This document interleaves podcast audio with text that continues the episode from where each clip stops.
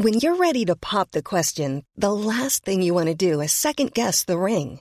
At Blue Nile dot com, you can design a one-of-a-kind ring with the ease and convenience of shopping online. Choose your diamond and setting. When you find the one, you'll get it delivered right to your door. Go to Blue Nile dot com and use promo code LISTEN to get fifty dollars off your purchase of five hundred dollars or more. That's code LISTEN at Blue Nile dot com for fifty dollars off your purchase. Blue Nile dot com, code LISTEN. Hey, I'm Ryan Reynolds. At Mint Mobile, we like to do the opposite of what Big Wireless does. They charge you a lot, we charge you a little. So naturally, when they announced they'd be raising their prices due to inflation, we decided to deflate our prices due to not hating you. That's right. We're cutting the price of Mint Unlimited from thirty dollars a month to just fifteen dollars a month. Give it a try at mintmobile.com slash switch. forty-five dollars up front for three months plus taxes and fees. Promo rate for new customers for limited time. Unlimited more than forty gigabytes per month slows. Full terms at mint mobile dot com. Hey there, it's Michelle Norris. I'm host of a podcast called Your Mama's Kitchen. When I travel, I'm usually looking for a way to find a taste of home when I'm not at home. And one of the things I love to do when I am at home is entertain. And Airbnb allows me to do that. When I was in California recently, I rented a house that had a great kitchen. And when we were sitting around the table, we're all thinking, we're in someone else's house. Someone could be in all of our homes as well. If you have a home, but you're not always at home, you have an Airbnb. Your home might be worth more than you think. Find out how much at airbnb.com slash host.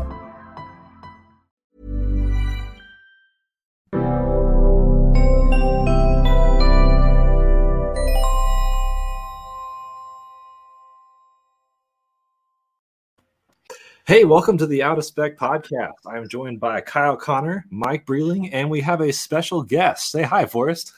Hello. Uh, or actually, hey, what's up, guys? Right behind me is. Yeah.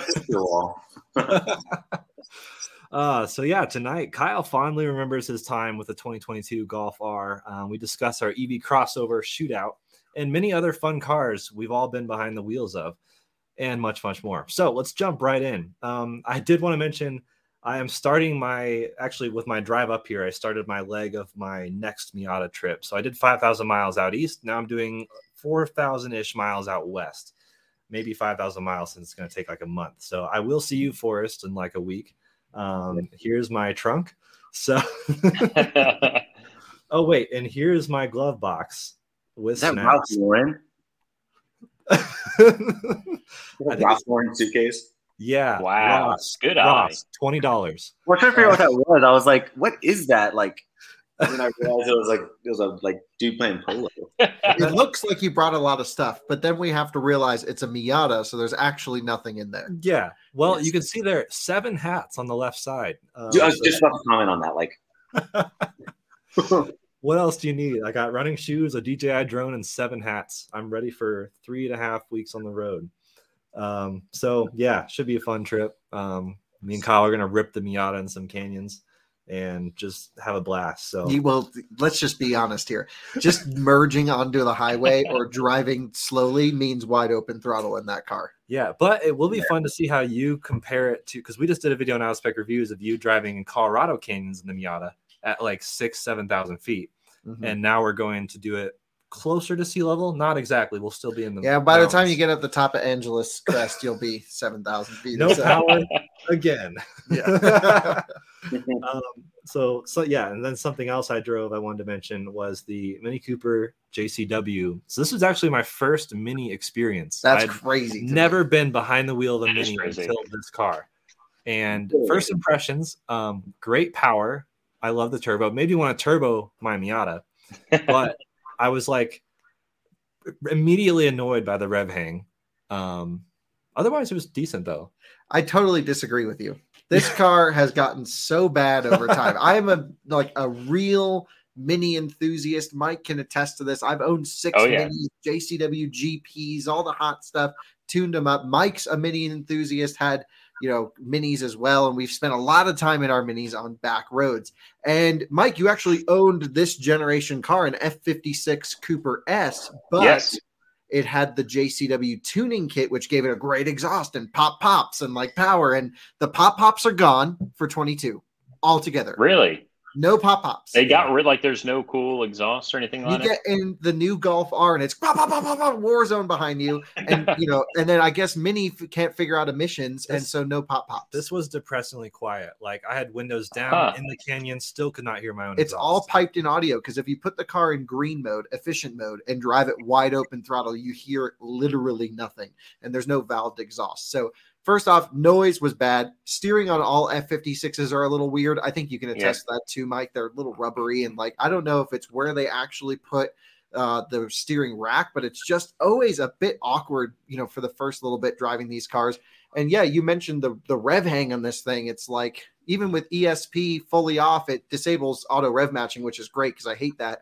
And, um, but like, it's not a driver's car anymore. I'm like, I feel like when I was an R fifty-six Mini owner, all of the R fifty-three, the supercharged guys were like, that's a piece of crap. No one wants to drive that. It's a B M W. And I'm like, no, this is really fun. And here I am doing the same thing for the next generation Mini. But I'm pretty disappointed with what Mini's done. Yeah. yeah.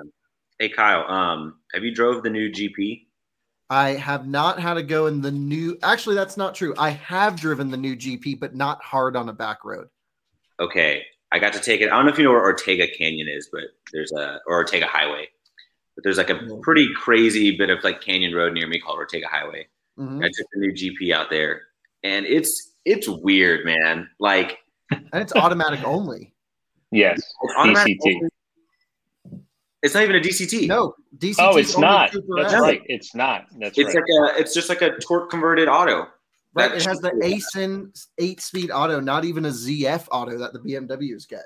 Yeah, no. So the shifts kind of like they they like bleed together. So like when you shift, it's like I guess you can say it's fast. You don't feel it shift. It just kind of falls into the next gear. But yeah, but with- the downshifts were from what I noticed were like downshift paddle. It just like took forever and it wouldn't get into the gear. And I just oh, put yeah. it away after driving around the block. Yeah, it doesn't it doesn't blip at all. Um, it's it's crazy fast, but it also rides hard as I don't even know what, dude. It rides. Yeah, but that's so what my old one did too. Yeah, Kyle's used to that in minis. Yeah, yeah. Dude. And and the crazy part is like I feel like that exhaust is probably no louder than the J C W. It's probably the same unit. Yeah, I just think Mini's losing their touch. You know, they the the decision to go automatic only from when I was speaking to some engineers was twofold. One, Chinese market. They can't drive manual transmissions in China. Apparently, it's just not a thing. So it has to be automatic to sell the car. And I'm like, okay, we'll just make an automatic version for China only. Um, and then number two was, you know, when they put the hot tune on that B forty-six, B forty-eight four-cylinder motor, they got it up to three hundred horsepower. Ours had, it's still here. It's two hundred twenty-six horsepower, I yeah. think. And so it's just so much torque and power that the clutch can't handle it. Meanwhile, I know like fifty people that have making that are making three hundred fifty plus horsepower with their F fifty-six manuals, and they're holding up just fine. So, well, Kyle, what's funny is I'm pretty sure in my Cooper S that I own, my twenty seventeen with the J C W tuning kit, which is a tuning kit you buy from Mini, I feel like my car was actually faster than a factory J C W. Totally F fifty-six. Agree, and it sounded and it, cool. It sounded amazing.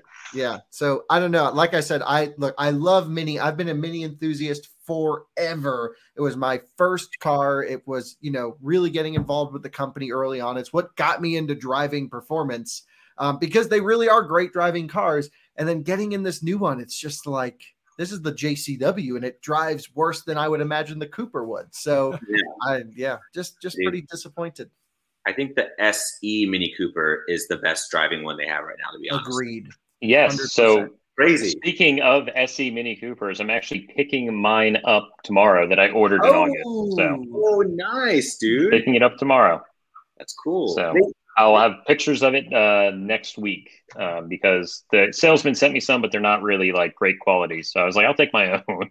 Mike, yeah, can we get the, the coilovers, the factory F fifty-six coilovers on that car and some nice meaty wheels and make it look probably. There are people, I've seen pictures of S E Coopers that have been lowered already, and they look really good. Because they so. come with a lift to give the battery more room, but it looks yeah, yeah. They sit a few inches, a couple inches taller, I think. Yikes. Yeah, but we plan on playing around with it a little bit. But yep, super excited because I agree with Forrest. That is probably the best Mini you can buy right now. Yeah, dude. Yeah, especially for the money, you know. Did you yeah, get for the money? It's awesome. Yeah, because does it do the full federal tax credit or no? Full tax yep. credit, seventy-five hundred, and then that's one of the reasons why I bought it. And it's just, you know, one of the cheapest E Vs you can buy. That's still fun, has really cool options in it, like good build quality. I know that they've updated that a lot. You guys with your new twenty-two J C W, that's you know, on uh, MediaCar over there, their whole like infotainment's a little different now. It's got a new skin on it, basically. Yeah, but, but I think uh, ours has a has a glitchy infotainment. I don't think it fills the whole screen where the infotainment's going to go. You'll have to take a picture of yours because yeah, there's like an area that's the screen inside of the circle thing, right? Mm-hmm. Which used to be the speedometer, and now like where the display is, it's like ours is thinking it's the small screen, so it's just projecting the small image on, but the screen itself is larger, so it looks weird to me. That's weird. It's yeah, that might of, be some kind of glitch. I think it's just a glitch that no one's noticed. Also, because it's a media car and it's a manual transmission, uh, the clutch is gone at four thousand. But um, because yeah, Forrest can attest to this, but every journalist doesn't know how to drive. Uh, Dude, yeah, I'll be, I'll be like, I'll be having some weird clutch issues in pretty much every manual, and I'm just like, dude. The worst was I got a Veloster in manual, and that clutch was destroyed, dude. Oh, I was like, I was like, I was like, I can't do any kind of smooth shifting. I was telling like, I was with one of my buddies, like, dude, I promise I'm a good driver. I was like, I swear this clutch was just completely gone, like worn to nothing. Yeah, that's because – so we did like one of these driving experiences here with like all the journalists came to one place, and this Mini was a part of it. And I heard all day – I was like, oh, just people. And this is one of those cars you don't even need the throttle to get it to move. You just roll off the clutch, and it comes yeah. with throttle. And so, oh, this is why – car enthusiast, you know, half half of journalists, and I'll just be totally transparent here, half the journalists just want to regurgitate the press release with the least amount of effort and get flown everywhere first class to eat all the good food. The other half are true driving enthusiasts that want manual transmissions in the fleet, that want to, you know, say, you know, really keep these fun cars around. The problem is it's really hard for automakers to keep these spicy cars in the fleets because they just get destroyed from people not understanding how to drive them. So You know, yeah. it's more of a numbers game, and, and writing and driving skills don't always correlate so much. Yeah, this is true. So this you, is, yeah, it's especially true for manual transmissions. I feel like mm-hmm. I'm, I'm slight autos are pretty much fine across the board when I get them. But yep, so the mini- manuals, which is sad because there's not a lot of the manuals, especially when it's a good one, and then you get it and you're like, ah. Unless you're the first to get it. It's yeah, I'm on, I'm on fifty percent clutch. Yeah, this one, this one's got flywheel chatter, and the whole clutch pedal is creaking, and it it's sounds just, so bad. I yeah. know it's really destroyed. That's but sad. That's okay. We've done a couple launches. It still grabs hard. It's just not so smooth. Anyway, sorry to yeah. derail. No, yeah. So the Mini was not your favorite hot hatch, but what was maybe was the Golf R, right? Ooh. Like that was one of your favorite cars, maybe of the year. I mean, where, where so have you driven the Golf R yet, Forrest? No, I'm super excited to though. Okay, let me set the stage. The last Golf R would put you to sleep driving it as fast as you can. Yes. Super numb, no steering feel. This one also doesn't have any steering feel. But, uh, you know, just like you would turn the wheel and you would just go straight everywhere. Super understeery, you know, is that Haldex all-wheel drive system. This, I believe Haldex is just gone in the new one, and it's their whole oh. new architecture. It also has a mechanical torque vectoring rear differential that uses clutch packs, but they're, it's a wet clutch, so it doesn't really overheat ever. It's the yeah. same uh, torque vectoring box that's in the R S three, uh, which isn't Ooh. in the U S yet, but I got to sample in Italy, and I got to drive the R S three hatch, which is like one of my dream cars that will yes. never come here as yeah. Forbidden Fruit Turbo five-cylinder. twenty-five years, uh, there'll be one in the driveway. Uh, and I think you can even get it with a manual, too, oh which gosh. is just the car. But Golf R is, uh, you know, three hundred ten horsepower, something like this, uh, four-cylinder turbo. Of course, it's the E A triple eight that they've put in every four-cylinder Volkswagen Group product. Same engine that's in my mom's Macan, uh, but like, you know, real hot tune on this thing. There's a Nürburgring race mode that like puts the rear diff in full, you know, crazy mode. And then there's also a drift mode, which uh, I did try, but it was a little bit grippy. And so I thought Nürburgring mode was the best for a back road. And if you go to our brand new channel called P O V Motoring, you'll just watch me allegedly, no face, they can't sue me, I don't think, uh, just bombing this thing down a back road. And it is an incredible car, great balance, just loves to be wrung out to the limiter. The limiter, I think, it's at sixty-five hundred. It really should be at seven, but it's bop, bop, bop, bop, bop, bop, bop. It's a great limiter. And so it's very intoxicating just to leave it in second and rev it all the way out. Uh, amazing roads too in uh, west west of Asheville, North Carolina. Mike, you were just there this weekend. I missed you by a couple days. I know. Um, so, yeah, and you got to see some of the cars, or Ben did, uh, heading out from that event. But yep, crazy car. I drove the G T I and the R back to back. The R is the car for me. Oh, yeah. Ultimate Colorado car and value for money. forty-three grand. You get heads up display, heated and cooled seats. I actually like the new Volkswagen infotainment. No one else seems to, but I think it's good. I'm maybe because I'm used to it from I D four, but yeah. yeah, great car. Really is. I would buy one in a heartbeat if I didn't have a YouTube channel and didn't have to produce electric car content. If only our audience liked proper cars. That's interesting. Yeah, dude. When when did you make this like massive shift to E Vs? I remember seeing you review stuff, and then all of a sudden it's like I saw you reviewing nothing but E Vs. And I just now you're like the E V guy. I know. Well, this is you and Bjorn Bjorn Bjorn Bjorn Nyland in uh, Norway. Yeah. yeah, you're like the American version of him. Yeah, well, we get this a lot. Um, You know, I, I guess it was just a, a pure business move at that point. We were like, okay, I understand electric cars, which not many people did at the time, especially a few years ago. Yeah. Um, so it was ahead of the curve. I was able to provide a unique perspective that was nerdy and like to do accurate testing, which not even the big magazines were able to do at that time. Now they're getting there, mm-hmm. uh, sort of as expected. And so it was just, let's just, you know, there's only one way to get into this business and grow, which is, you know, you just need numbers first. So we just built all of our numbers up with electric content. Mm-hmm. And part of that's amazing, right? We're at the forefront of the revolution. Whenever an E V launches or whenever a, um, you know, someone's looking for electric content, we have the videos there. They perform really well. And we've really built the company off of this.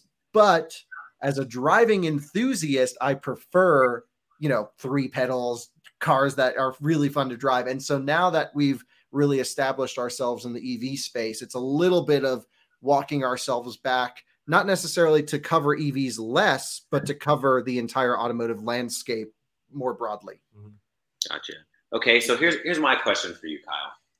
You've driven tons of E Vs, and so like same situation with me. Like I love, I love car enthusiast cars, right? But I also love E Vs because there's just, there's just such a unique factor with them that you can't get out of a gas car. And I think there's a win-win with both. So if you had to choose the most car enthusiast like E V, what would it be? I think I have my answer. I want to know yours. Okay, I'm really curious about yours. and and Jordan and Mike, think of yours too, because you both have driven a lot of cars. Um, yeah, so so for me, what I want out of a car as a driving enthusiast is something, you know, first off, it has to do the basics of an E V. It has to charge well. It has mm-hmm. to accelerate well. It has to be a highway cruiser too, because I do a lot of that. But then at the same time, it needs this dichotomy of it's got to shred up a back road, which means like almost nothing is going to, you know, keep up with this thing when when we're shredding up a back road. And honestly, it's between two cars for me. Uh, I own one now. It's a Model three Performance because it's just great charging network and crazy fast in drift mode. I mean, Mike, you've been around with me and track of that thing. It's sideways at one hundred twenty oh, yeah. miles an hour, and you know it does that really well.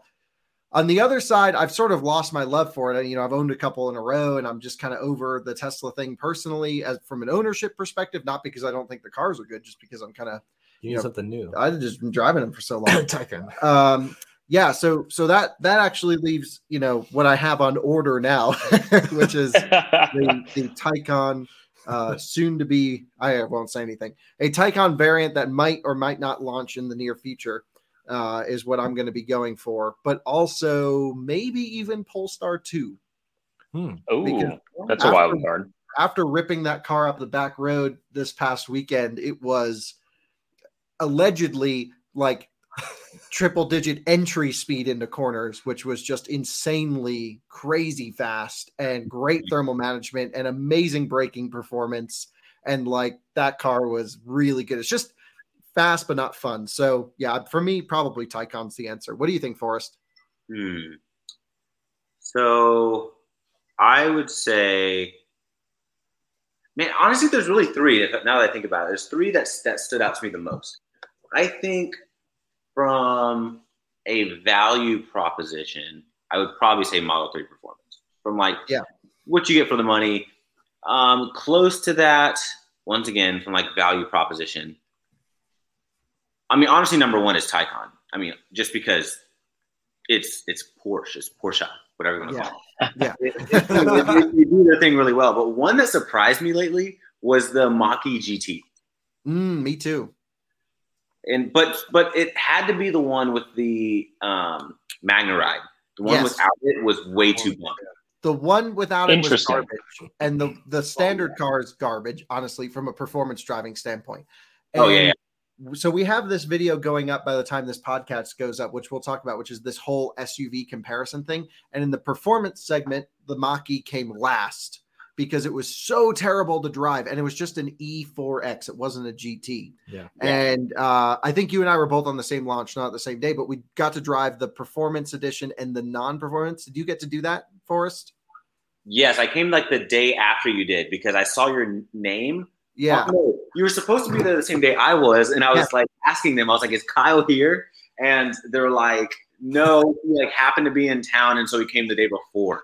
Right. And so I thought on those roads, everything, that G T Performance was a monster car. Oh, uh, yeah. With the Magna Ride. And I actually like the car driving slowly as well. The problem with Mach-E, though, is if you drive it hard for like five minutes, it overheats. Mm-hmm. It goes into turtle mode. See, that's the thing is you have, like, the moment you get in it, you have to, did you put it in that whole, like, new, what's it called? Unbridled, Unbridled Extend. Extend. So it has to be in that mode. But the weird part is um, when you're in that mode, it actually takes away a lot of top end power. Yes. Like very noticeable amount. Yeah. Do you want the reason as to why? Because I I I can give you the like, I'll, here, here's why. Mustang Mach-E is really compromised from a thermal perspective, which affects okay. its charging performance and power output. And so uh, we we just ran a, an article on Inside E Vs about this. If you actually look at the cooling systems on Mach-E, um, they, they just don't have enough cooling channels to the battery pack. So it's not necessarily that it's thermal throttling, but it's preventing future overheating, which is not the correct way to do it, in my opinion.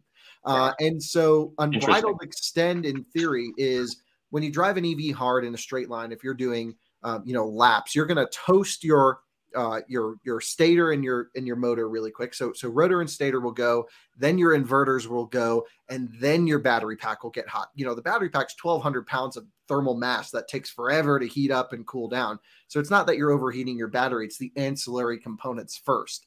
So the idea of Unbridled Extend is you take the ancillary components and you pull these down so that the entire system and subsystems will heat up to maximum temperature at the same time. So it basically pulls you down to where you're heating up as fast as your slowest link, if that makes sense. Um, the problem with that is if you drive the car hard first and then try to go into Unbridled Extend, which I think you were alluding to, Forrest, um, you're already over the temperature limit allowed by the inverters and stators, so the car hmm. locks you out, which is not the way to do a performance driving mode. They should do it like Tesla, which is, I'm going to drive really fast, so you try and keep yourself as cool as possible. Just run everything maxed out cold. And if you overheat then, fine. That's how I would do it. Yeah. Well, it's funny because, yeah, you're, it doesn't take much for it to do that because I noticed two pulls. I, as soon as I got into the car, I turned it on, turned it off because I was like, oh, I'm going to turn it off and just turn it on when I get to the back road. Like right when we left the hotel, right? So the moment I got on the highway, I go to try to turn it on. It's already grayed out. Like the yep. moment I got on the highway, like I'm going like seventy for like ten seconds. Yep. And it's already above the limit. Yeah, because you merged up to speed. So the way Ford does its calculations there is, uh, I can't remember the exact terminology they used, but essentially it's calculating the amount of current that's flown in and out of the battery pack over a period of time. And if you exceed that limit, then it no longer lets you into this mode. Anyway, the problem with Mach-E is it just has crazy thermal issues. Now, it's something you'll never run into in the real world and daily driving. Yeah. But it's as soon as you take it up a back road, does it just fall on its face? It's really quite a sad situation, actually. Yeah. Because it's such a great car in, in every other yeah. respect, I think. I mean, it's amazing the dichotomy between like Mach-E owners who are performance car enthusiasts versus, which is like zero of them. Yeah. So like those are the ones complaining versus most people are like, this is the greatest car ever. So even, even our friends this weekend, I tried to explain it to them. They're like, we've never run into it. I'm like, okay, do you want me to show you what it's like to drive your car hard? Like, let's go. That's crazy, dude. Yeah. That's interesting. Okay. So what other E Vs have you driven recently, Forrest? I could have to check. Um, so you've know, done man. Taycan, right? I've done Taycan. I'm supposed to, I did Cross Turismo like a long time ago, like when they first had this small like launch, but it was a German spec.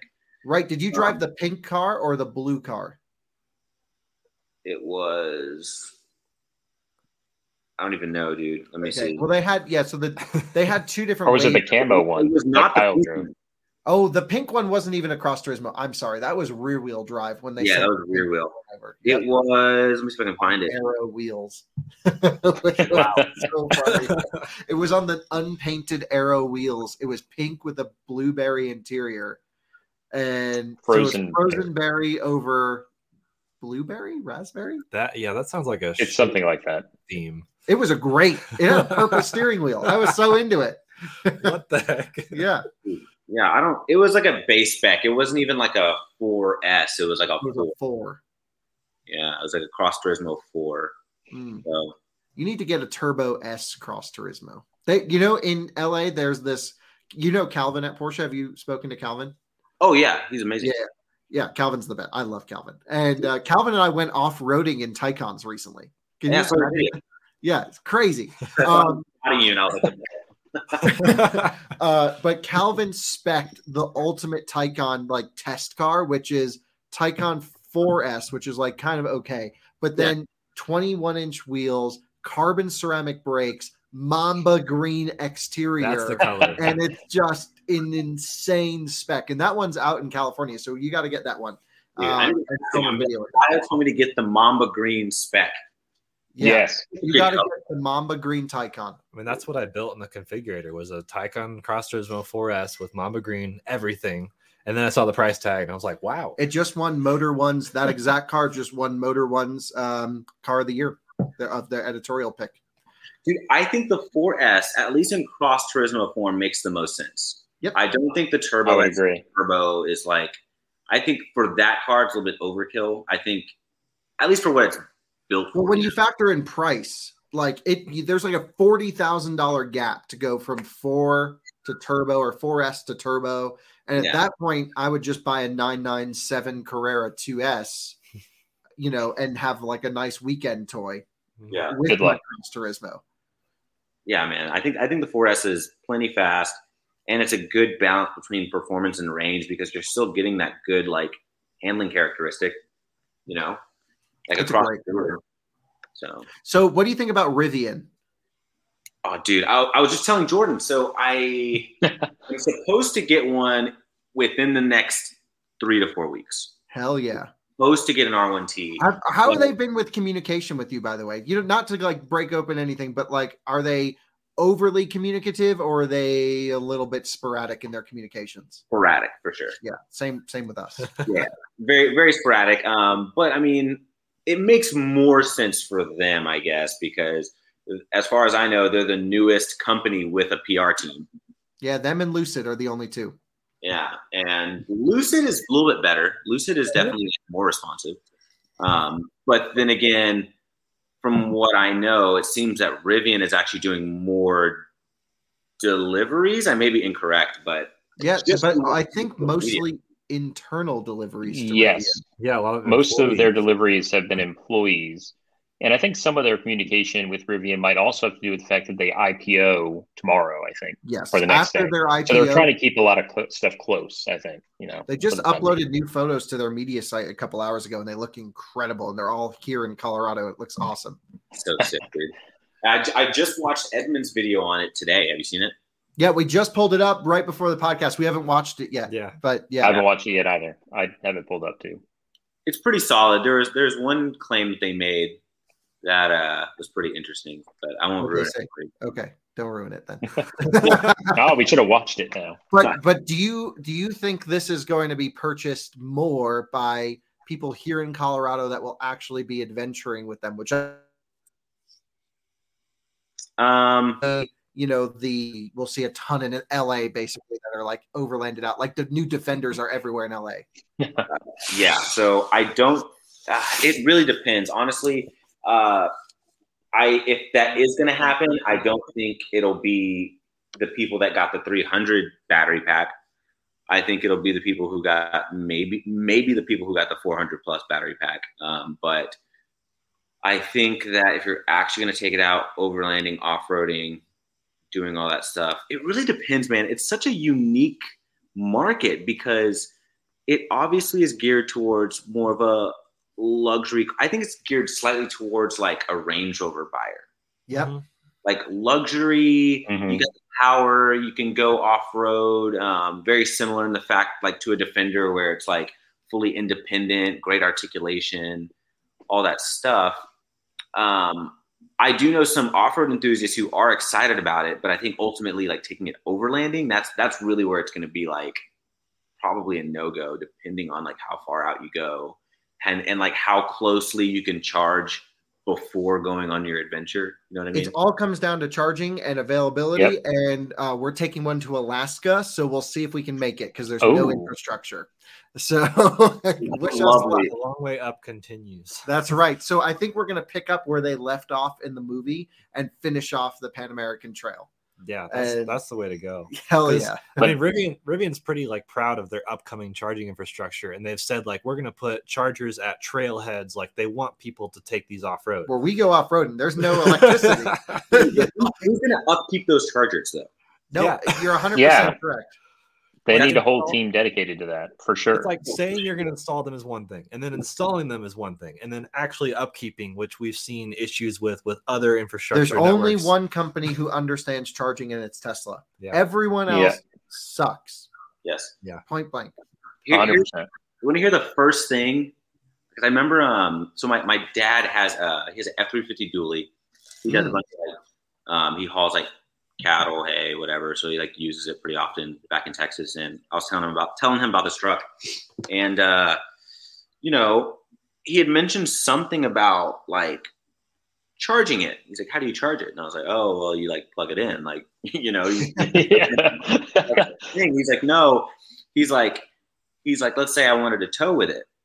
He's like, "Where do I charge?" And I was like, "Well, you would charge in one of the spots." He's like, "Do I have to pull in every time? Or can I like pull up to the side?" And I was like, "Oh shoot, I yep. can't think of one." Like if I had a trailer where I wouldn't have to like go into a Walmart parking lot and unhook my trailer. Yep. And pull the back the truck in, or actually with the Rivian, you have to pull it forward because it's in the front, right? Yep. This is there's so many. The problems go on and on and on. So trailering's one of them. There are site designs that do have pull throughs at I'd say a couple, ten percent yeah. of the locations yeah. or less. Uh, oh. The other thing that I think we really need to focus on are two things. One is A D A compliant chargers. So people with disabilities being able to move around and get the chargers physically connected to the vehicles. In the wintertime, Forrest, because you live in warm climates, I don't know if you've experienced this, but here in Colorado and, and even where, where Mike is to an extent, some yep. days in North Carolina, these cables literally freeze and you need like two hands to muscle them into the car. I mean, the E A cables are so thick. Yeah. Like. And then Tesla gets away with way more current at lower voltage and they're little noodles. So I don't know how they do that. um, you know, and they're great. But then the other thing is charging station safety, which is you're literally locked to a charger in the middle of the night, potentially, usually at a Walmart, which maybe isn't the safest place in town, in a one hundred seventy thousand dollars Lucid or two hundred thousand dollars Taycan, and there's nothing you can do to unplug and pull away if you get, you know, run up on. So I agree. I, yep. I dude, like the that's the part that is jaw dropping to me. Even if you're in like a Mach-E, which is pretty much more yep. expensive than most vehicles you'll see at a Walmart. I'm mm-hmm. like, why didn't y'all at least partner with Target? Yep. And so, so lighting. Like we I, we should go into this, but this this type of like charging station safety is going to be a huge deal. Charging yes. with, with, you know, sort of bike racks or towing and even larger vehicles is going to be a big deal. And then just even before we get there, can the chargers even work? And right now it's like my parents, my dad's been driving electric cars for years and he has a, he's on his third I D four and he calls me the other day. He's like, Kyle, I can't charge at Electrify America. Why? I'm like, I don't know, but like we've been doing this for years. Yeah. And so for me, I love electric cars because it's the Wild West. We're playing around with it. We're making videos, driving them across the country. I don't think I would feel comfortable recommending a battery electric vehicle to a person who isn't ready for that level of adventure uh, today at all. And honestly, right now is the best time to own an E V because mm-hmm. charging stations are going to get fuller and fuller, and there's zero yep. incentive for them to put more stations in. They lose money every time you plug in. Yeah. So we got a lot of problems to work on here. Yeah, honestly, I think I think the best E V are the two. Honestly, if I just narrowed it down to one, if I said, "Hey, here's like the best E V to get right now that won't require a, a ton of changing your lifestyle around," I think it would specifically be Model three long range. Yep. I mean, that's car. Like, you know, or Model Y, same thing. One yeah, but yeah. long range for sure. Long range, anything. Would you but, like more whiskey? Yeah. what, what did you, what, you, you described it, you described this as a didn't even offer it to us. No, there you go, guys. Over email. uh, I think I D four is a great car, by the way. I love the I D four. I love recommending the I D four for someone who would take the occasional road trip, who's pretty tech savvy, um, and then does most of their charging yeah. at home. It's so, like the perfect RAV four replacement. So let's let's talk about this E V shootout we just did. And Forrest, I'd be curious to get your, your thoughts on like what you'd pick, because this was our lineup this weekend, and we okay. basically filmed. Um, so for the, our listeners, it's a Model Y. So they're the same, roughly the same spec of all these cars. Like, well, here was the big deal for me. We've done comparisons before, and it's like Model Y performance versus Mach-E rear-wheel drive. And it's like, yeah. yeah, they're competing cars, but, you know, it's – and yeah, for really. You know this, too, especially where you are, it's so hard to get the correct configurations of the cars. Uh, you know, yep. it's, you can get a X car. Thank you very much. But is it the one you want? So here they were all the long-range, so big battery pack, non-performance, but dual-motor. I think, like, the most popular versions. Yeah, yeah, yeah. for sure. Um, so yeah, we, yeah, we have, so yeah, Polestar, what, uh, dual motor, that's like two forty, two fifty, something like that. Yeah, yeah, so two thirty-three mile range and four hundred horsepower. Mm-hmm. Uh, but this one had the performance pack, which doesn't change power or range actually, but does give it the bigger wheels and cool brakes and Olean suspension. And the seatbelts, the gold seatbelts, the best gold reason seat. to buy well, it. Mike, and I was trying brake. to avoid the performance enhancements here. That gives it an extra two hundred horsepower. So, so, so yeah, for our, for our audio listeners, it's a long-range Model Y, the Volkswagen I D four Pro S, the Polestar two, and the Mustang Mach-E. In this case, it was the, what, first edition? But mm-hmm. essentially uh, four, it's a four X, all-wheel yeah. drive, long-range. So that's the lineup we kind of compared against each other. I mean, kind of the outlier was the Polestar. It's not exactly like a crossover. I really wanted X C forty Recharge, but they said, we don't have one. We have a Polestar. I said, same thing. We'll take it. Thanks. Yeah, yeah. So space aside, it, it was a pretty good comparison. Yeah. Um, so, yeah, it, it was interesting. Which would you pick, Forrest, just without hearing about it? What What appeals to you most here? Oh, that is a very hard question. So I haven't driven the all-wheel I D four. So this is just based off of the fact that I have not driven that car yet, so I can't really speak. Mm-hmm. Um, it would be down between the Model Y long range or the Mach-E, at which point, if it were my money and I was actually going out to buy one today, I'd probably say Mach-E. Mm, really? Interesting. Mike, what would know. you go for? I don't know. Just because I think from what I've seen, real-world range seems to be pretty close to E P A. Yeah. Oh, Mach-E does super close to E P A. But then you said the whole like thermal thing, and now I'm like, oh, maybe that's not. Well, a good it's charging. So like range is one side of the equation, but then charging is the exact, uh, you know, the other side, because most that's people true. charge at home. So the only time range matters is on a road trip. And like, at least for me, road trips are like, we're going somewhere. So it's yeah. how quickly can I recharge to where it starts to slow down? And then what's the distance I can get to the next charger once it's tapered off of max? And this is where Model Y does a really good job charging to fifty percent. I D four does a really good job charging to fifty percent. Polestar and the software I've tested so far does a really terrible job at this, but I hear the new software is better. But again, we haven't experienced it. It wasn't on the cars we had, so we can't speak to it. And no. Mach-E is is pretty not great at this either. So yeah, I do remember Mach-E being pretty slow. But then, then I have this question, right? How many people are going to be focused on the fact that Mach-E still has like federal tax credits available? And then like, oh, there will definitely be people who will, for mm-hmm. sure. But then again, the I D four does as well. They all do except for the Tesla. Yeah. Okay. So the all three of those, well, yeah, three of the four do. The Tesla's the only one who doesn't for now.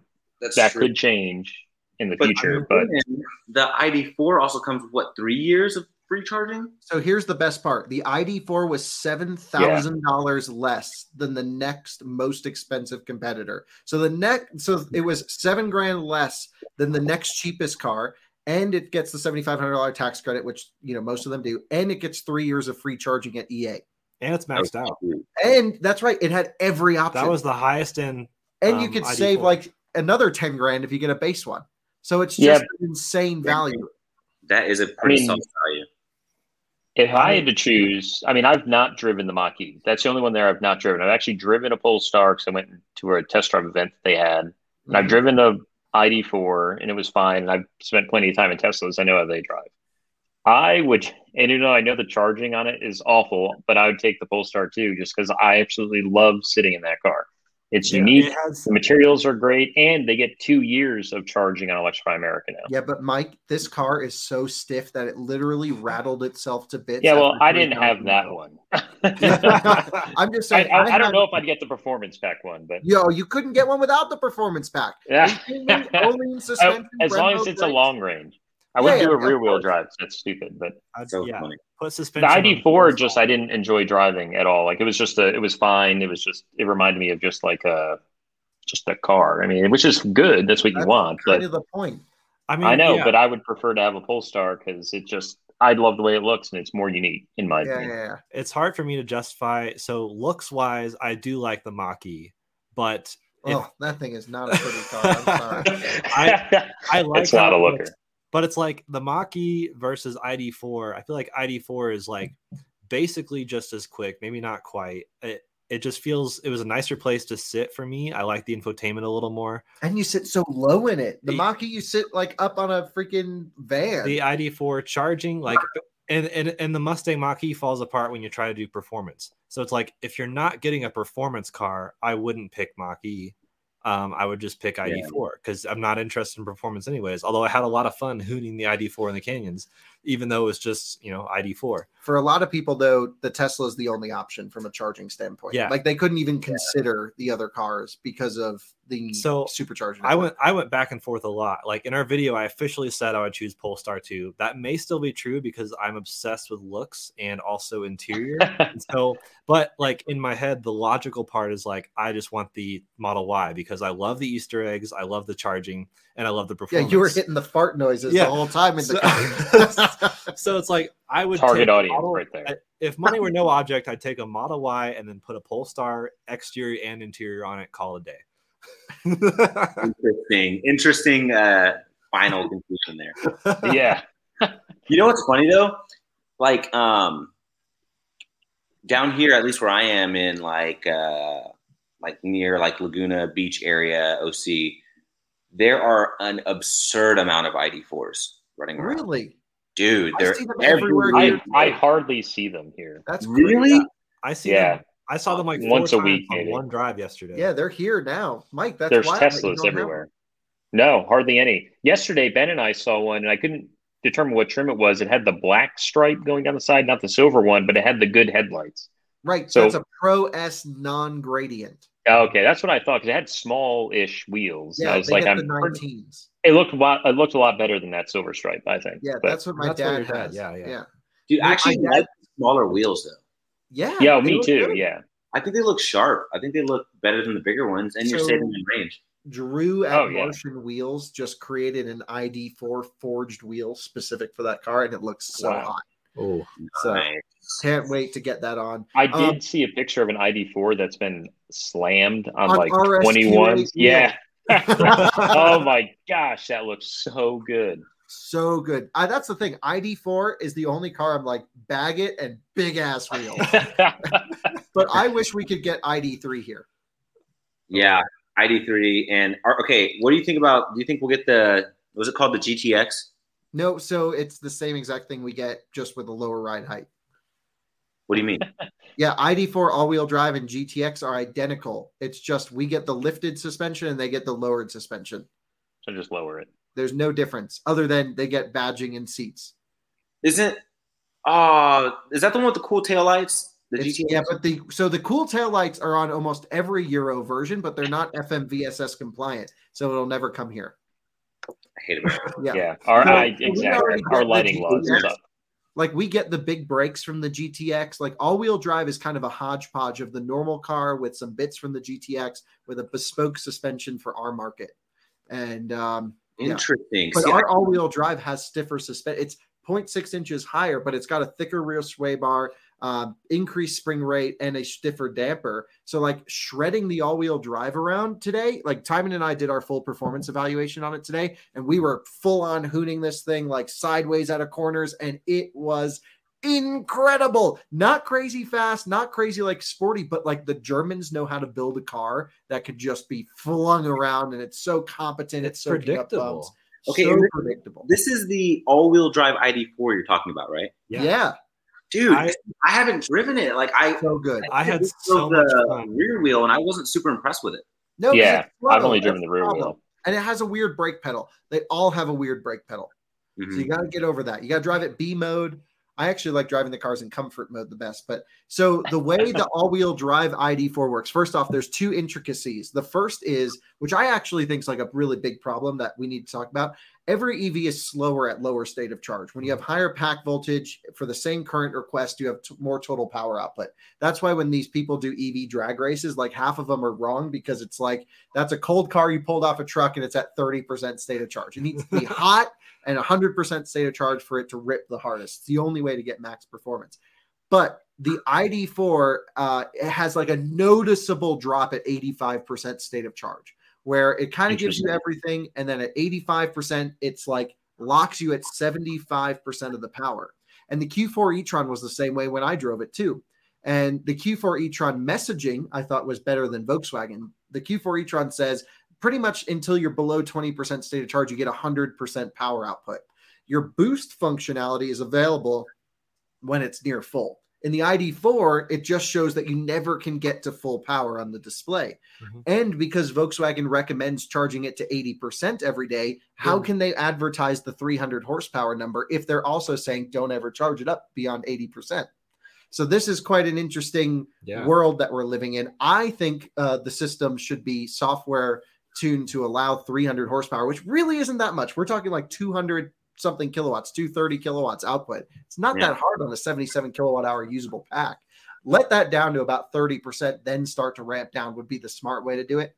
Uh, the second intricacy with I D four all-wheel drive is its permanent magnet rear motor and uh, a uh, S R I motor up front, so an induction motor up front, which means for efficiency, it's the exact same driving experience as rear-wheel drive under light load, just uses the rear motor, the front stays off, and that's why E P A is only a nine or ten mile difference, because it's just the weight difference between the rear and the front. But when you roll into the throttle, then the front motor kicks on. Mm. This is like an awesome tuning situation because you get no electrical noise from the mo- front motor cruising around. It's just as quiet as the rear wheel. And then when you stand on it, wakes up and goes, and there's no lag. And so I was impressed with that, that dual Dude, motor calibration. I need to drive that one. So that, that's the so only good. new, I mean, other than Lucid and Rivian, like, that's one of the only newer ones. What about E V six and Ioniq five? Have you had a go in those? Ioniq five, I'm getting um, during Christmas, because every year my wife and I drive from here to Texas, mm-hmm. and they're letting me drive it from oh, cool. California. That's to amazing. Texas. Yeah. Road trip. Hell nice. yeah. Yeah, that'll be exciting to see how the Ioniq five does. I mean, there's lots of videos of, you know, people in like Europe and stuff testing it, but yep. I'd be curious to test U S spec, even though there's really not any differences. Well, we have a different battery chemistry, so our charging curves are going to be different. Mm. That'll yeah. be interesting. Also, um, going back to that whole subject of like car enthusiast E Vs, I'm super curious how the E V six G T will be, especially since they have like Albert Biermann as their like special tool in the fleet, you know? Yep. I'm, I know he's got to have some tuning going on with that E V six G T.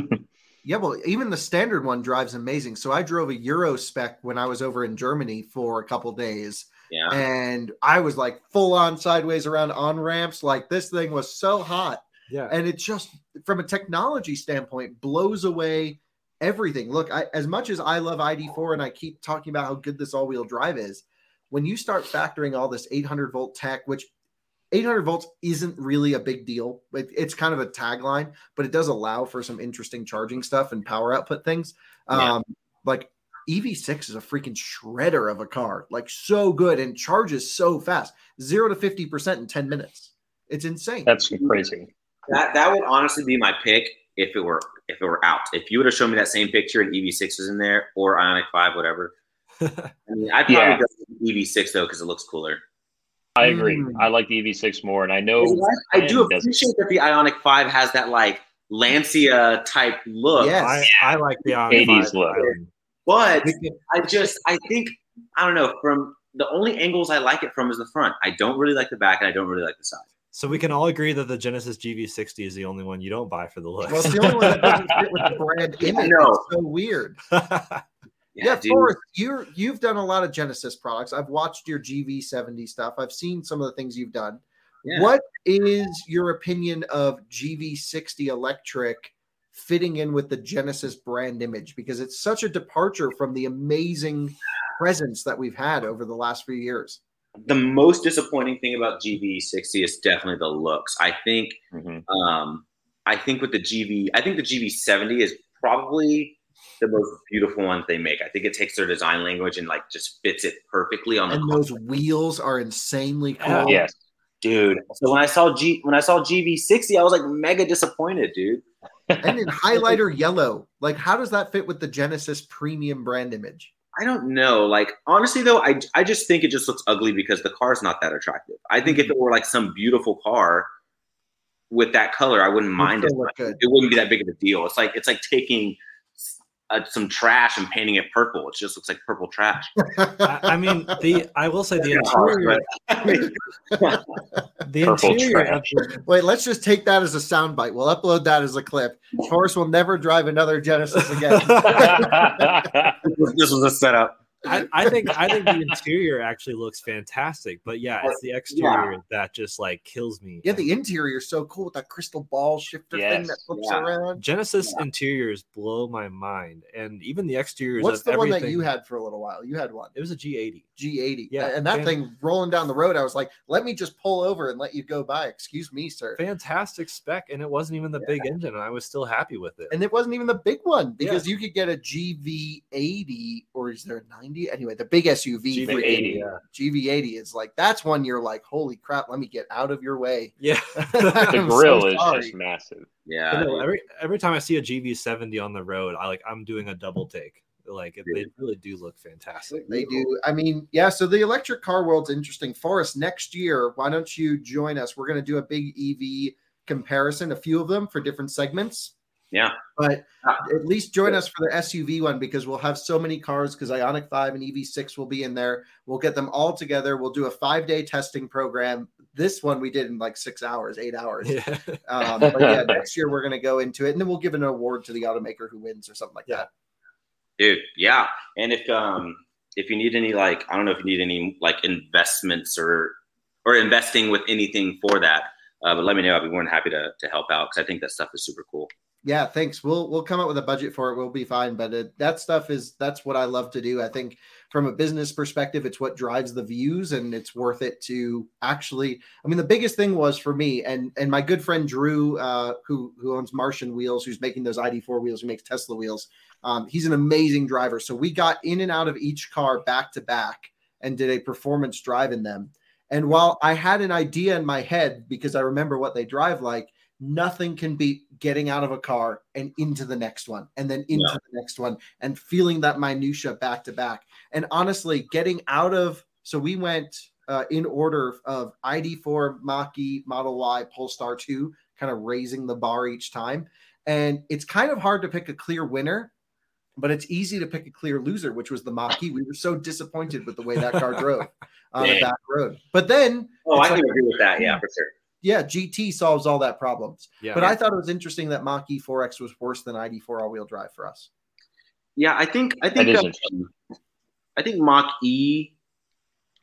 I just, man, I just think with the Mustang badging, there's a level of performance that you expect, even even on a base yep. model vehicle, mm-hmm. and it just it just didn't deliver. Like it was it was a it was a fine E V. Yeah, it's a great daily car.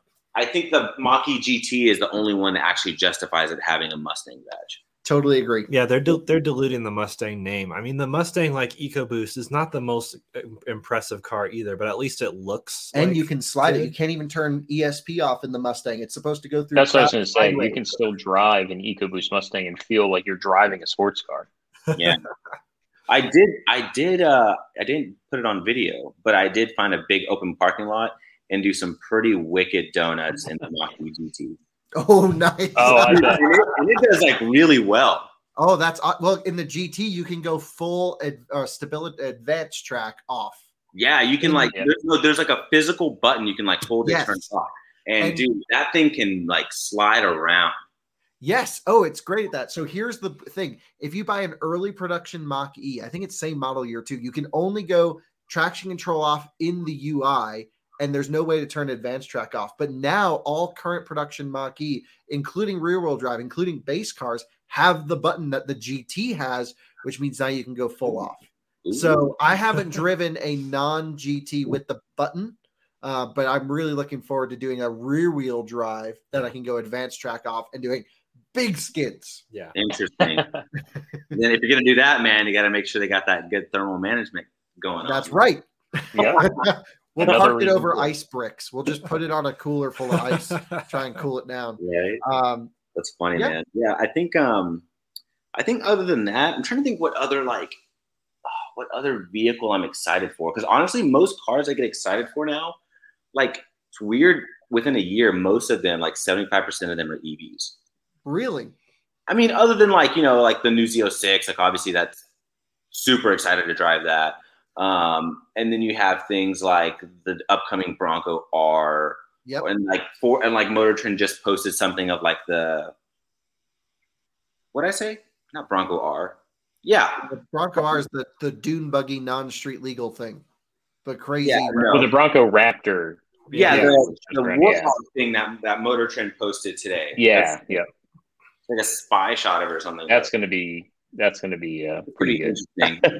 I think the fender flares are actually a bit too much. They're way too massive, I think. But. So, for, Forrest, like, what what's a non-E V that really excited you that you already drove this year? Uh, I was about to say something, but I have not already driven. Uh, what were you going to say? Yeah, what, what's I was about to say the new Z oh six. Like, that's yeah, so cool. Yeah. Yeah. Um, but, okay. Oh, yeah, that car. I have to look back because I feel like. So, you have a list of every car you've had this year? It's I just did all my TikTok videos because, because the videos I don't have to spend like hours getting footage because it's like they're minute long videos. So yeah. I can do like three to four cars in a week, and so it all kind of blends together after a while. You do that many cars. So what's your what's your rotation like with the fleet companies? It's pretty much at least two a week. Yeah, that, well, we do two to three a week here. Yeah, uh, but do you keep them both at the same time, or do you take one then send it back? Take another. Uh, I will usually keep them for like a full week each. Yeah. Um, just because if I rotate too often, I'll run. I feel like I'll, I'll run out of content pretty quickly. We will in Colorado mm-hmm. very quickly. In Colorado, yeah. I feel like there's a fine balance. You don't. You can. T- you can take on a lot, but you don't want to take on too much. Um, mm-hmm. And plus, the fleet companies, I feel like, would be super annoyed if I was like, "All right, I'm done. Come pick it up." or, yeah, yeah, yeah they like to, they like a week to just get their drivers there and back. And all, do you have all of the old guys driving your cars around when they drop them off? It's a lot of younger guys. I think they just got really? like I think they just got a bunch of new people working there, but it's been a bunch they of younger got, like seventy-five year olds. They're the best. They're I, I love love, them, yeah. love every single one of them. They're like they could all be my grandfather. And oh, yeah. There's like one or two guys out here that are old, but yeah, he was so happy. He picked up the S class and dropped off the J C W, and he was so glad. He felt like he made the best decision ever. I bet. Yeah, when they wow. dropped off the F, because they dropped it off here and then they picked it up from you. And uh, yeah, they were like, wow, we just took it around the block one extra time. Dude, that's so funny. Man, um, I'm looking and through. Do you just do TikToks with them? So what's your, when you get a car, what is like your content plan? Is it to make a YouTube video? Is it to do TikTok? Is it, what's, what is, uh, what, what do you do when you get a car dropped off? I literally, they drop it off. The first day, I'll just run my normal everyday errands in that vehicle. And that's yep. like the first day or two. And that's kind of like how I kind of get acquainted with it. Um, most car, I mean, you know, Kyle, like once you've driven a lot of cars, it's it's pretty, it's pretty quick turnaround in terms of getting to know a vehicle. Like, yeah, like ten minutes, you're good.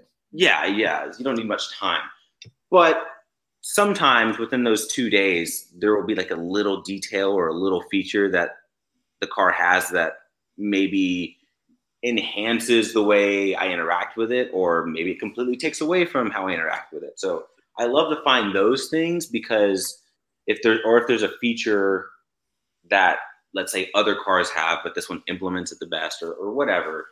But my whole goal is to, because it's sixty seconds, so I can't give like a full. What about those three minute TikToks? Do you ever do those? They just don't do well. Yeah, not, that's what I've done. Social media. Um, because on yeah, the whole thing is like with YouTube, right? The biggest difference is someone goes on YouTube and they and they type in Mustang Mach-E. So that means they are looking for that car and they're looking for that content. And they probably already know a little bit about the vehicle, and it's probably something they're considering, and it's on their list of things to buy, or maybe they just want to know what it's like. So they're looking at your video in a more, in like they're looking for that detail and information. Yeah, like if I post an hour-long video, it will significantly outperform a fifty-nine minute video. Oh, yeah, dude. Especially because like the way your videos are structured too, and people that know your videos, like that to, to them, that means more detail. Yep. It's the opposite. And TikTok is the opposite. Complete opposite. So with me, the shorter I can make it, the better.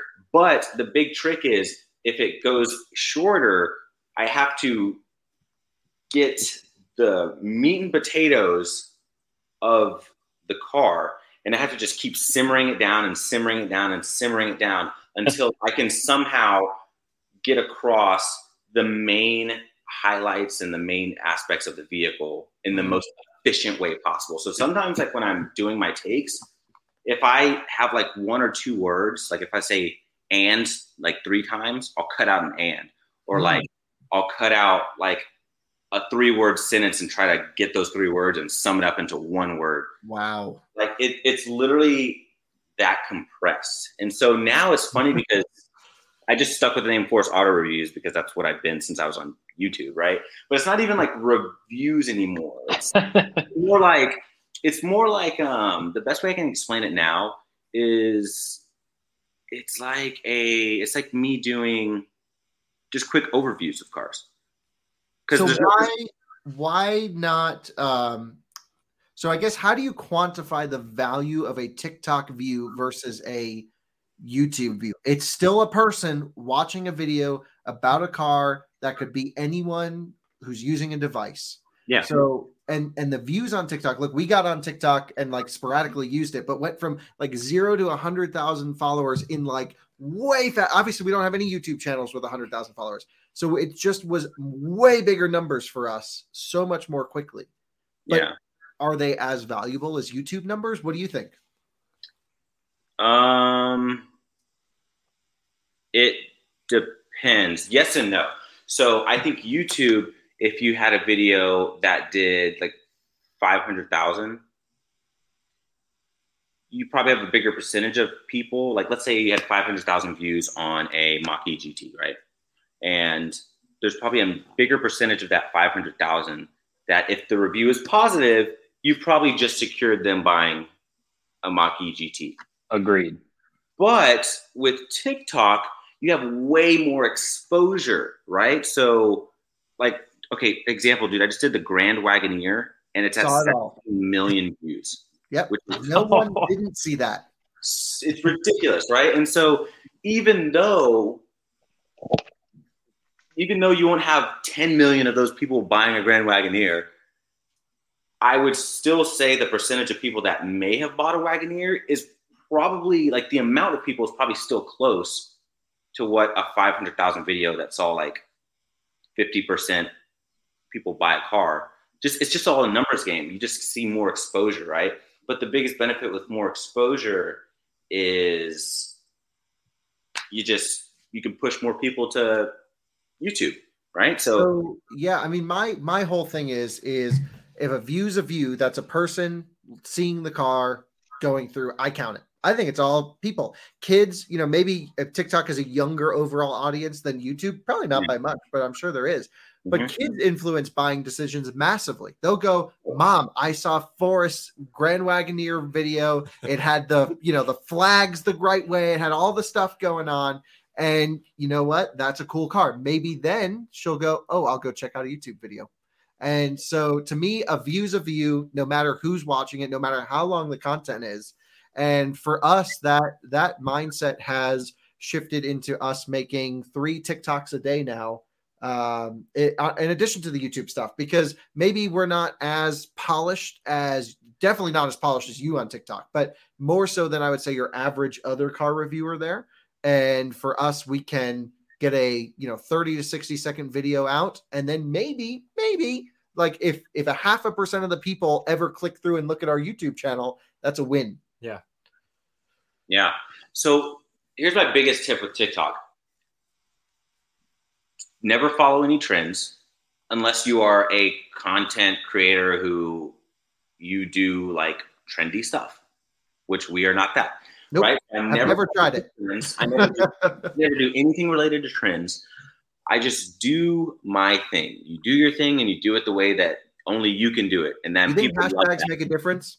Yeah. People love that because there's only one me in the world. There's only, so like I would, Like no one can review a car the way, or no one could go over a car the way I would go over a car because I'm Forrest, right? Yep. I can't talk about an E V the way you would talk about an E V because you're Kyle. Right. And you're crazy when you talk about these E Vs sometimes because I'm just like, he, how is he regurgitating all this information? So like, that's just such a unique thing to you and no one else can replicate that. So just be unapologetically like yourself. And when you make the TikTok videos, you're not aiming to like, uh, don't create it as if you're aiming to a younger crowd because you will be surprised at how many older people, like so many, and like families and stuff are on there. It's crazy. So my biggest thing is just when you make your video, when you watch it back, if there's any moment of the video that you find to be like boring, or if you find yourself like thinking about anything else, cut it out. Mm, that's a great tip. So just really make, make your video just entertaining all the way through, which in theory should be easy because they're a minute long versus making an hour long video. You know what I mean? That's a really good tip. What do you, so True. Here's what we're doing, and not to derail, I know we're already at an hour, but we take a TikTok, then we save that TikTok, throw it on Snapchat, Spotlight, YouTube Short, and Instagram Reel. Do you do that? Um, sometimes I try not to, but I found what does best is um, this does require a little bit more work, but if you can make ex- if you can make exclusive content for each platform, dude.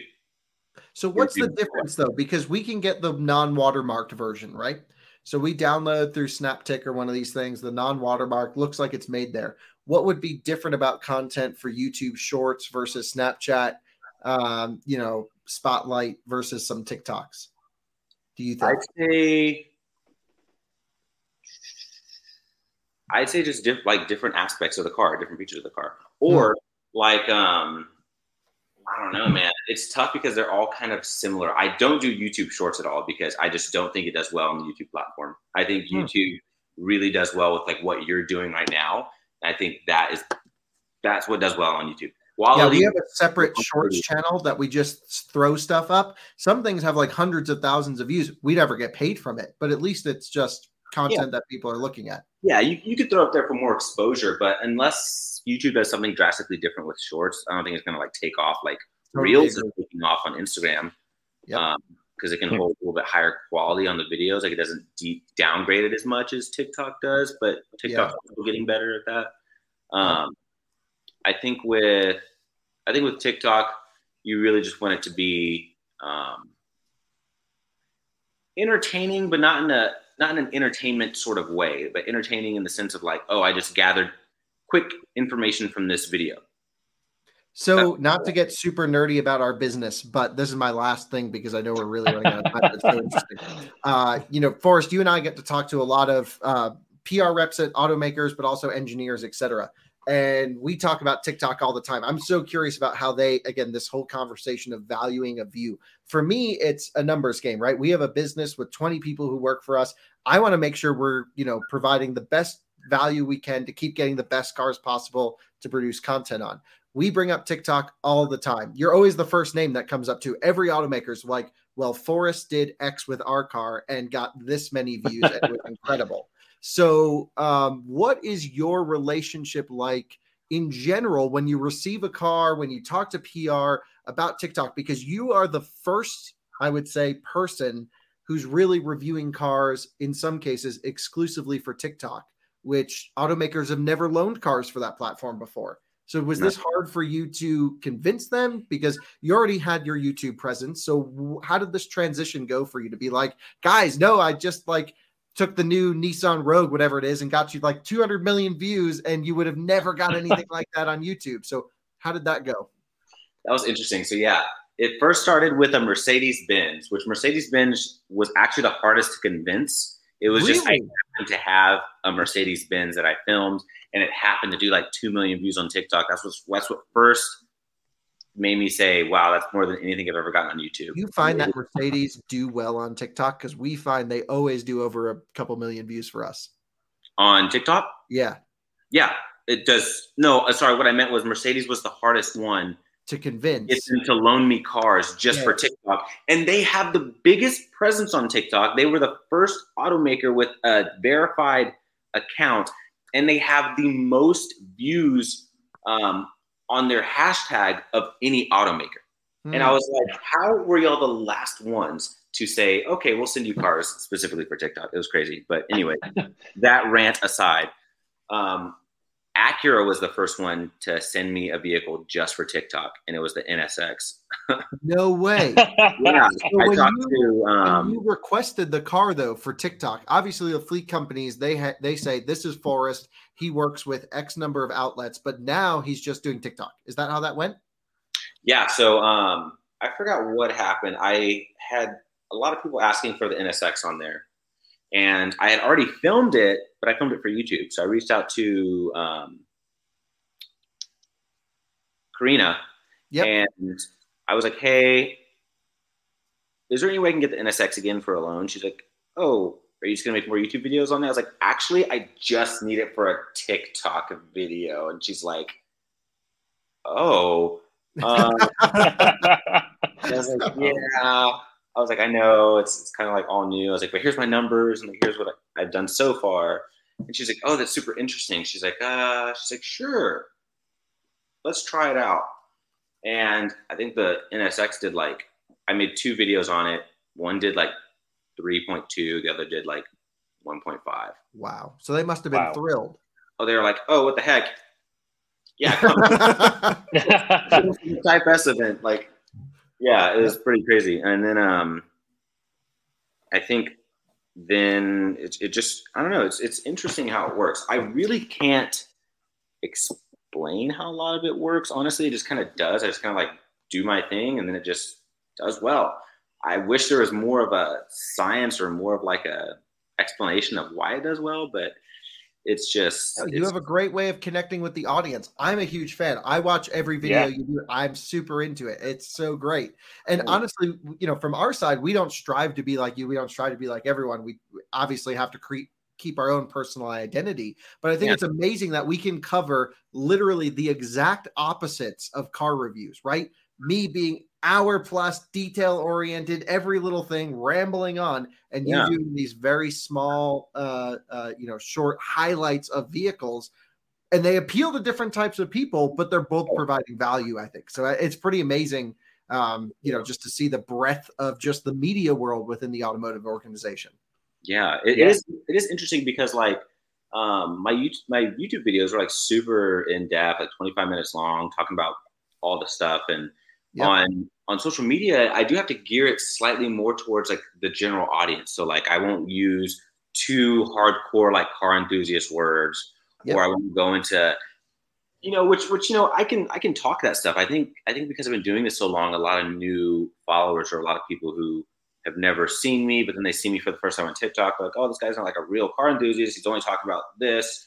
And he didn't mention anything about like the trans or whatever. But like most, unless it's like a unique transmission or unless it's like new to the car or whatever, most right. it's not that exciting to talk about. Yeah. Most people are like, they don't care. So like, yeah. I'm not going to say this, you know, new Miata has a thirteen one compression and in Europe they have a fourteen one compression. Like no one, no one, except for car people care. Right, totally agree. Give me just a second. Sure. It's my wife. um, Mike, can we talk about your Cooper S E for a half a second? Actually, hold on. Before we get there, what are you doing with your G X? Uh, we are keeping it for now. We just drove it to Asheville and back. I mean, I don't know if there's like a set plan with anything like to do with it. Um, you never know. I mean, we, as with my uh, day job, I have access to buying a couple cars a year yep. generally. So I'm not sure, you know, what the uh, full lifespan of that car is going to be at this point, but we do maybe still want to lift it or put a spacer lift on the front of it to kind of level it out. Cause G Xs all kind of sit a little front heavy.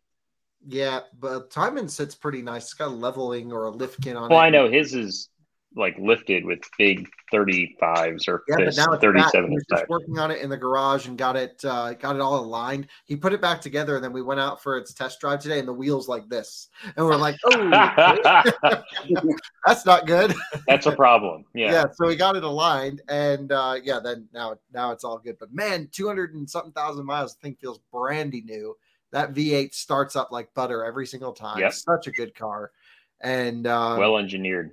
Very well engineered. Well, Forrest, thank you for coming on the show. Did we have anything else on the notes we want to talk about? No. All right. Great. Yeah. It's so nice to like connect and meet you and yeah, we'll see you out in L A next time. Yeah. yeah. What Thanks. are you doing for the auto show, by the way? You have uh, with so many things going on around the L A auto show. Are you going to partake in any of it? I don't know. I have a I have a Honda Civic S I event, but I'm uh I hope no one from Honda is listening to this, but I'm debating if I should go or not. Like if I should sacrifice one car to get way more content at the L A Auto Show. Yeah, you need to not do that, and you need to go to the. L- it's crazy that they would do a thing right around that same time as L A. Yeah, it's weird. Um, I may have to. That is an interesting decision that they made. Well, if you happen to go to the L A Auto Show, we have a whole schedule booked with some things that we could, I'm sure you can obviously get all of the old, whole invites, but we have a whole bunch of cool stuff lined up that you're more than welcome to tag along with if you wanted sure, to, yeah. with like cool pre-pro cars and things like that. So it should be yeah, fun. Well, uh, I'll let you guys know. I may make that decision like this afternoon. I'll probably send out some some uh, not too pleasant emails. Yeah.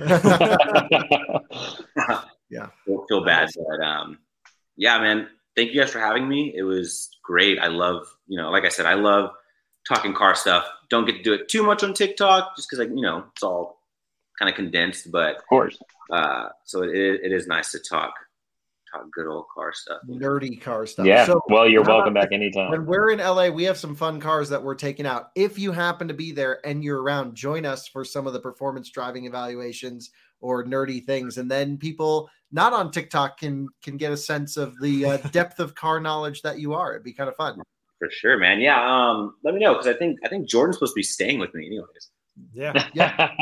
Really? He's yeah, air mattress ready. Yes, make yeah. him sleep on the floor. All right. Well, I'll wrap up the show. Um, yeah. Thanks for joining us on the podcast, and um, check out all of our stuff out of spec. Uh, of course, Forrest is Forrest Auto Reviews. That's YouTube and TikTok. We're really going to send so much traffic his way. And uh, Kyle is at it's Kyle Connor on Twitter, and I'm Jordan underscore Schieffer. And of course, Mike is M underscore Breeling. Thanks for joining us on this long show, but it was awesome, full of stuff. And Worth. We'll see you guys next time. Awesome. Bye, guys.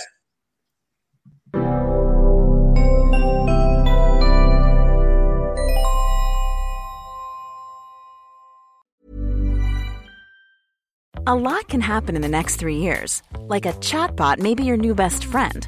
But what won't change? Needing health insurance. United Healthcare Tri-Term Medical Plans are available for these changing times. Underwritten by Golden Rule Insurance Company, they offer budget-friendly, flexible coverage for people who are in between jobs or missed open enrollment. The plans last nearly three years in some states, with access to a nationwide network of doctors and hospitals. So for whatever tomorrow brings, United Healthcare Tri-Term Medical Plans may be for you. Learn more at U H one dot com. Hi, I'm Daniel, founder of Pretty Litter. Cats and cat owners deserve better than any old-fashioned litter. That's why I teamed up with scientists and veterinarians to create Pretty Litter. Its innovative crystal formula has superior odor control and weighs up to eighty percent less than clay litter. Pretty Litter even monitors health by changing colors to help detect early signs of potential illness. It's the world's smartest kitty litter. Go to pretty litter dot com and use code ACAST for twenty percent off your first order and a free cat toy. Terms and conditions apply. See site for details. Planning for your next trip? Elevate your travel style with Quince. Quince has all the jet-setting essentials you'll want for your next getaway, like European linen, premium luggage options, buttery soft Italian leather bags, and so much more. And is all priced at fifty to eighty percent less than similar brands. Plus, Quince only works with factories that use safe and ethical manufacturing practices. Pack your bags with high-quality essentials you'll be wearing for vacations to come with Quince. Go to quince dot com slash pack for free shipping and three sixty-five day returns.